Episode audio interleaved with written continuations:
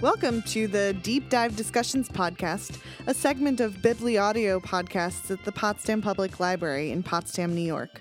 My name is Maggie McKenna, and I am the Adult Program Coordinator at the Potsdam Public Library and the host for this series.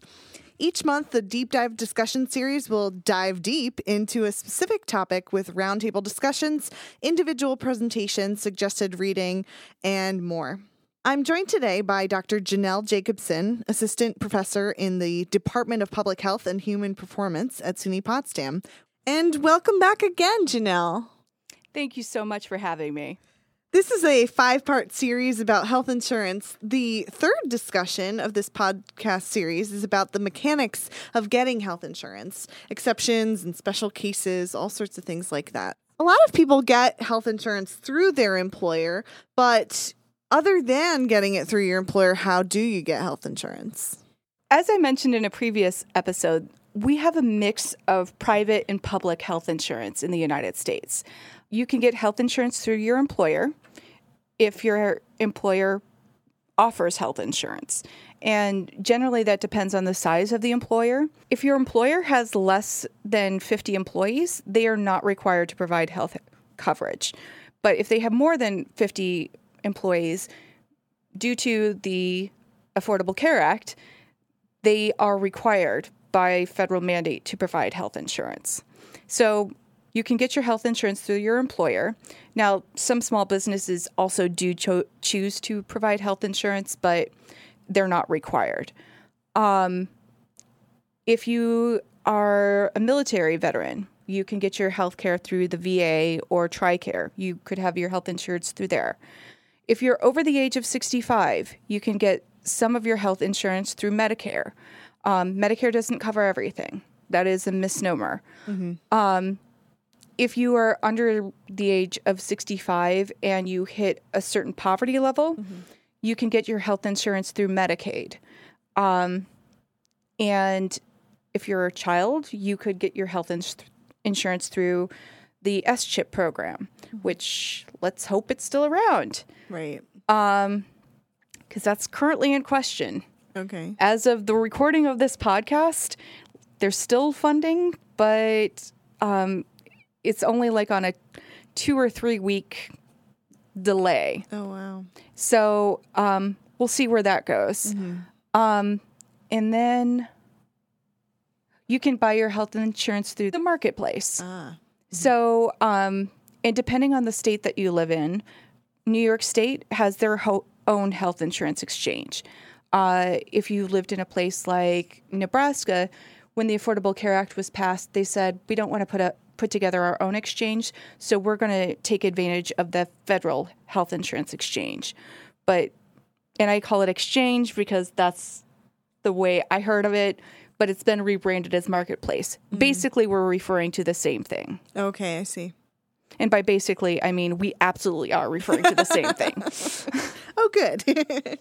so there are lots of options out there. Before the Affordable Care Act, there was health insurance. What what happened? What was there? Uh, before the Affordable Care Act, it was really quite a bit harder to get health insurance.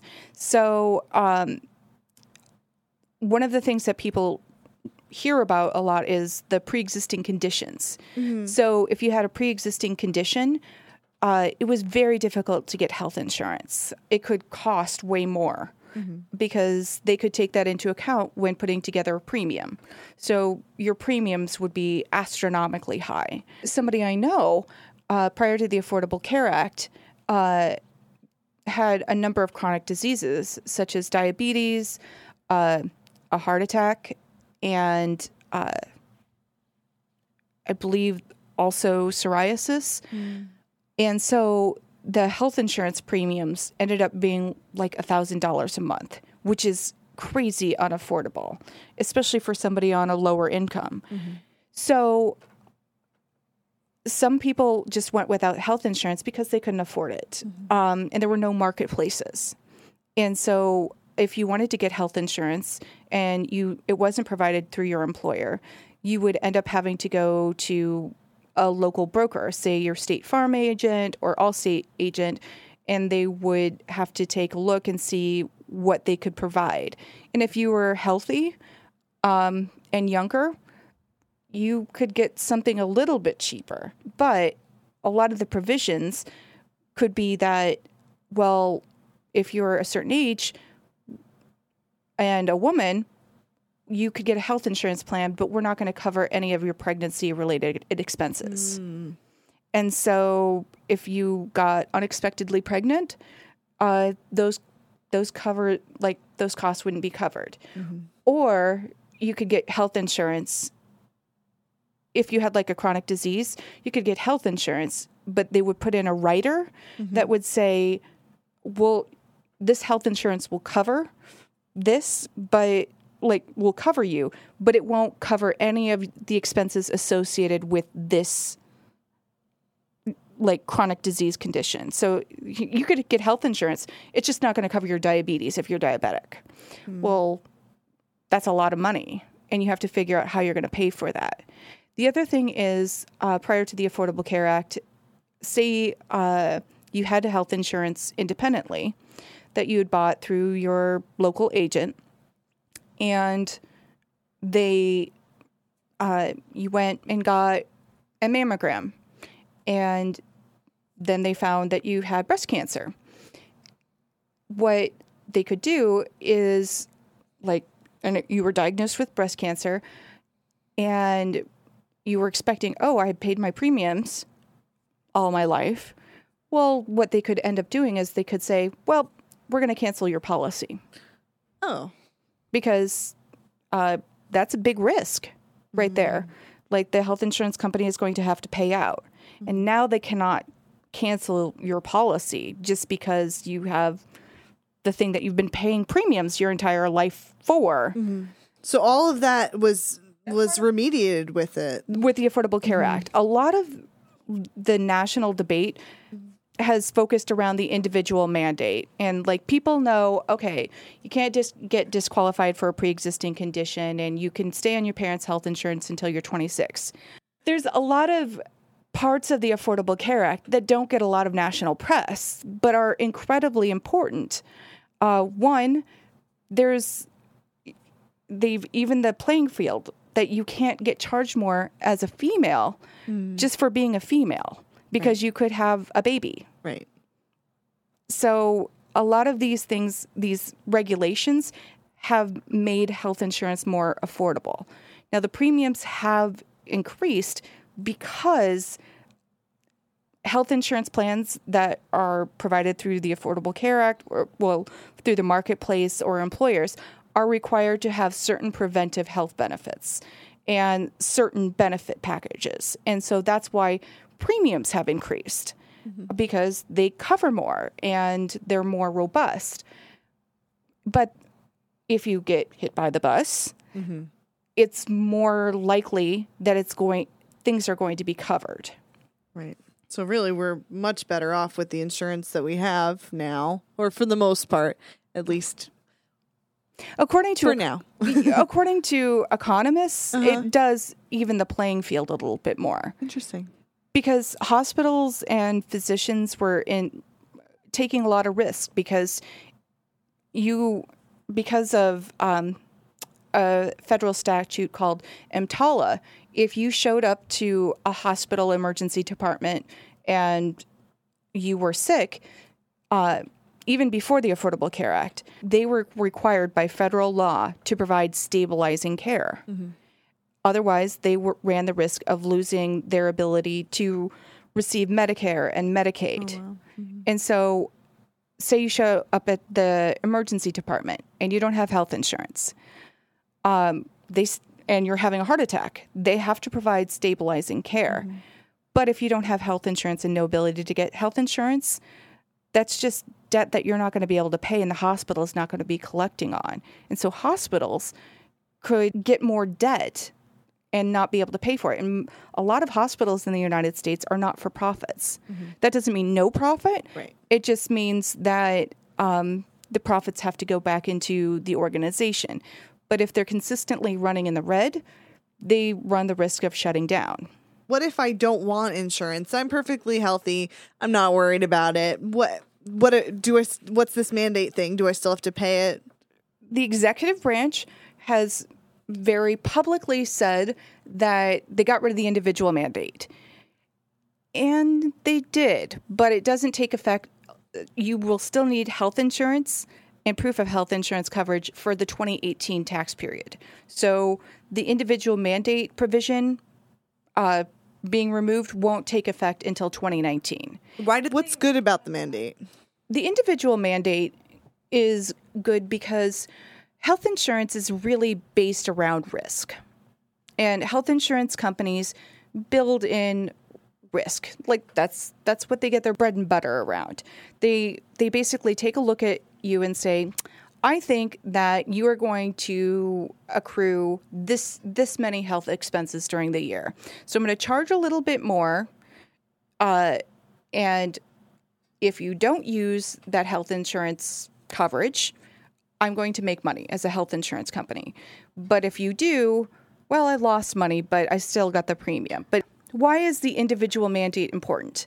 Because if we're requiring everybody to pr- get health insurance, it means that health insurance companies can better estimate risk.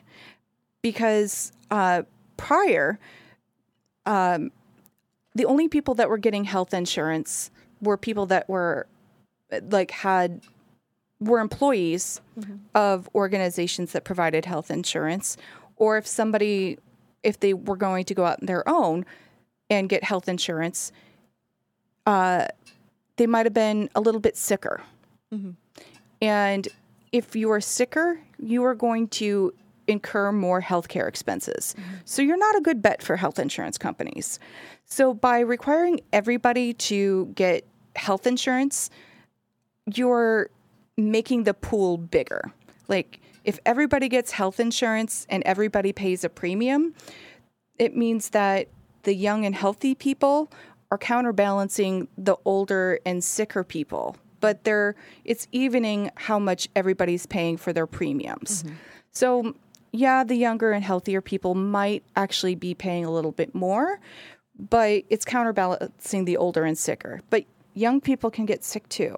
Mm-hmm. And uh, we like I like to refer to young people as like the young invincibles. They're like, "Oh, I don't need health insurance. Right. Why bother? I'm never going to get sick. Nothing's going to happen." I'm like, "Bus.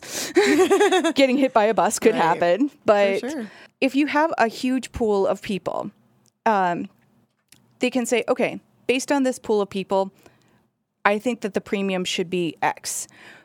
But if you get rid of the individual mandate, those young and invincible kids are going to be like, oh, I don't think anything's going to happen to me, and I'm willing to place my bets that I'm going to be okay. So they're going to exit the pool. Mm-hmm. And so the pool of people that have insurance gets smaller. And so, well, what happens when this the pool is smaller? You've gotten rid of the people that are that were paying premiums before who may be less likely to incur right. costs. Right. And so they were paying in, but frankly getting less health care. You're removing them from the pool. So the the people that are left in the pool, they are a little they might be a little bit sicker. And they're going to cost health insurance companies a little bit more money. So as a result, health insurance companies are going to increase the premiums. But they're like, mm, I'm going to place my bets and say that I can pay out of pocket for my healthcare expenses versus paying my premium for the health insurance because it went up. So they're going to leave the pool. And then the pool got smaller. And then ultimately, over time, the pool is only going to be people that are sick with a lot of healthcare expenses. And so the premiums are going to go up so much that they're unaffordable. Mm-hmm. And we had this situation prior to the Affordable Care Act.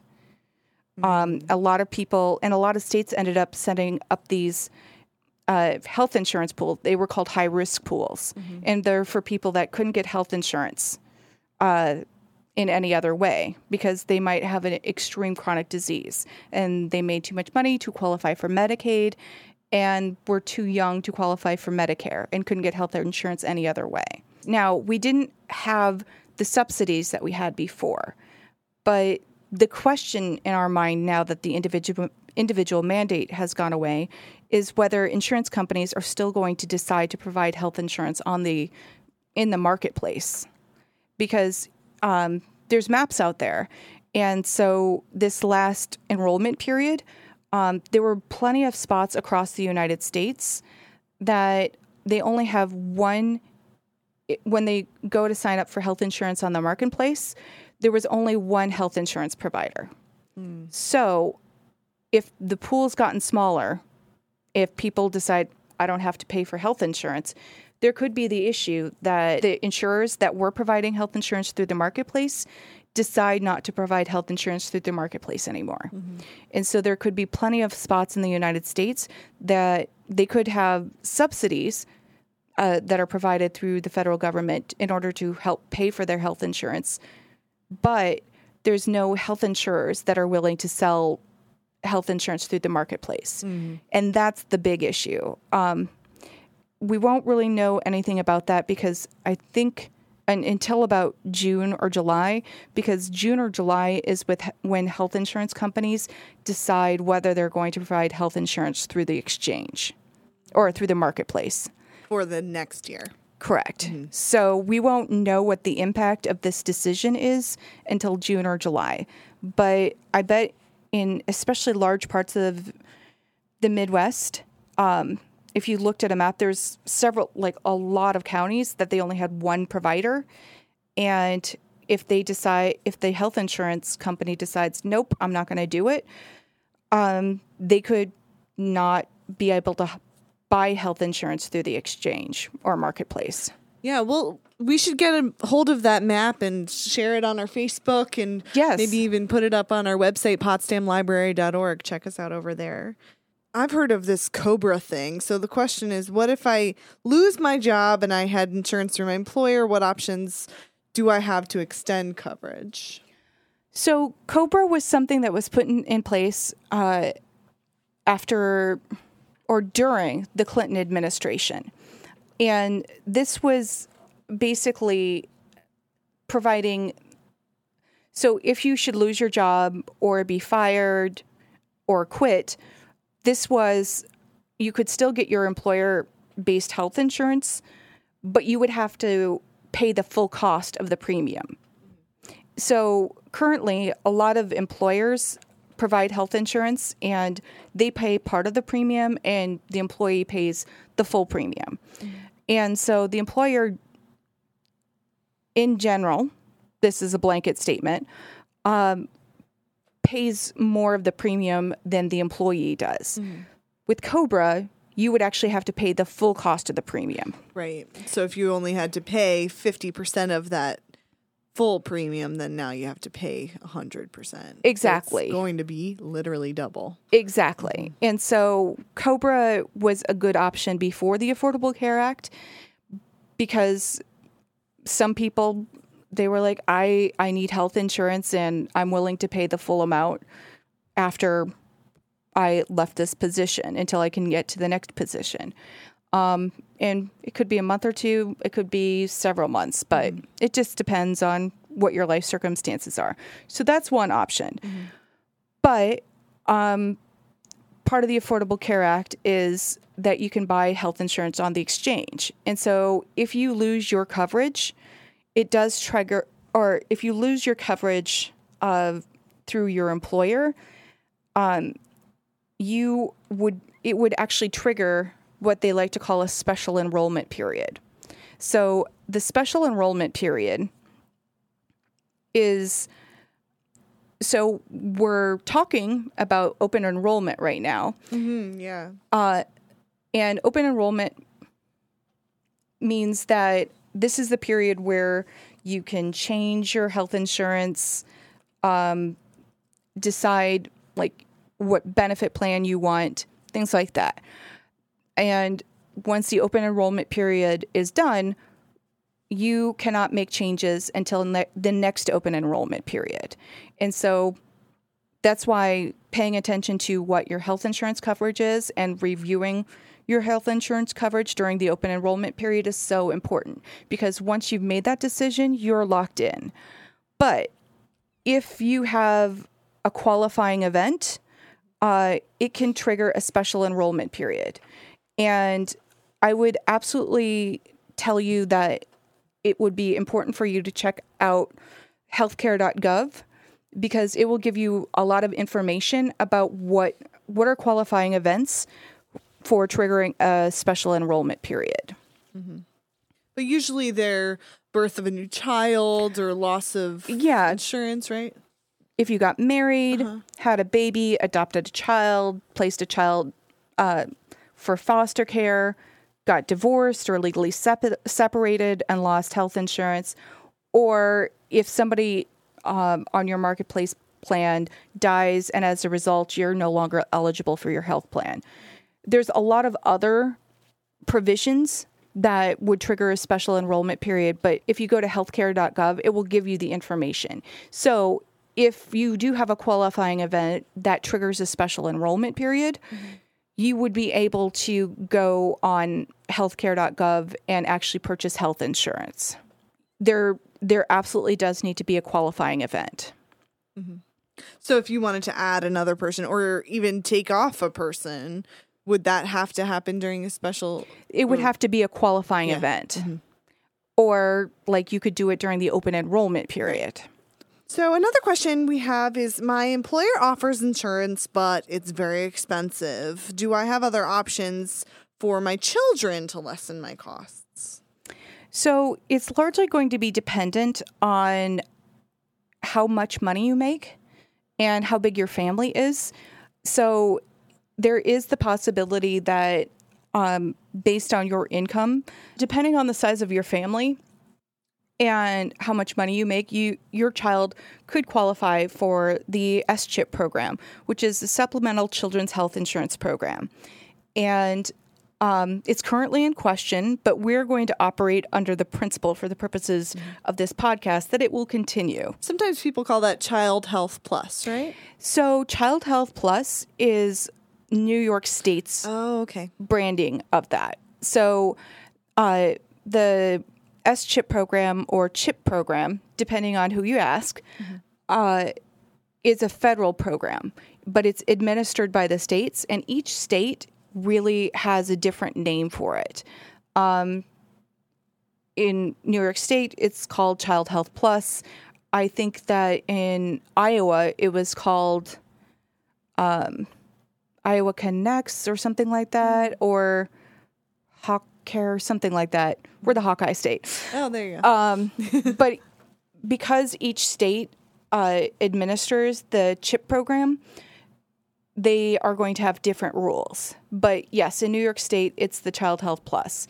And if you go to the website, it will give you information about what um, there's great tables out there. So it says how much money your family makes per year, the size of your family, and you can figure out Your eligibility. Right.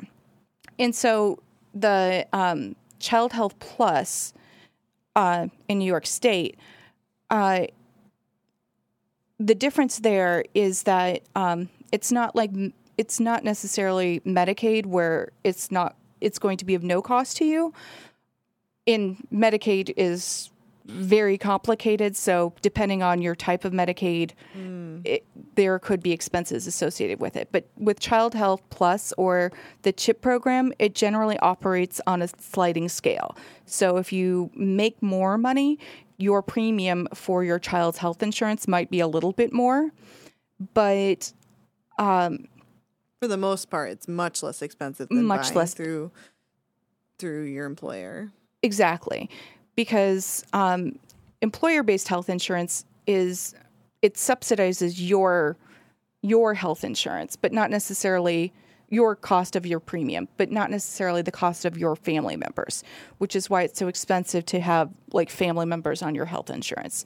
So you can take a look at Child Health Plus, and it might even be the case that your child may qualify for Medicaid as well.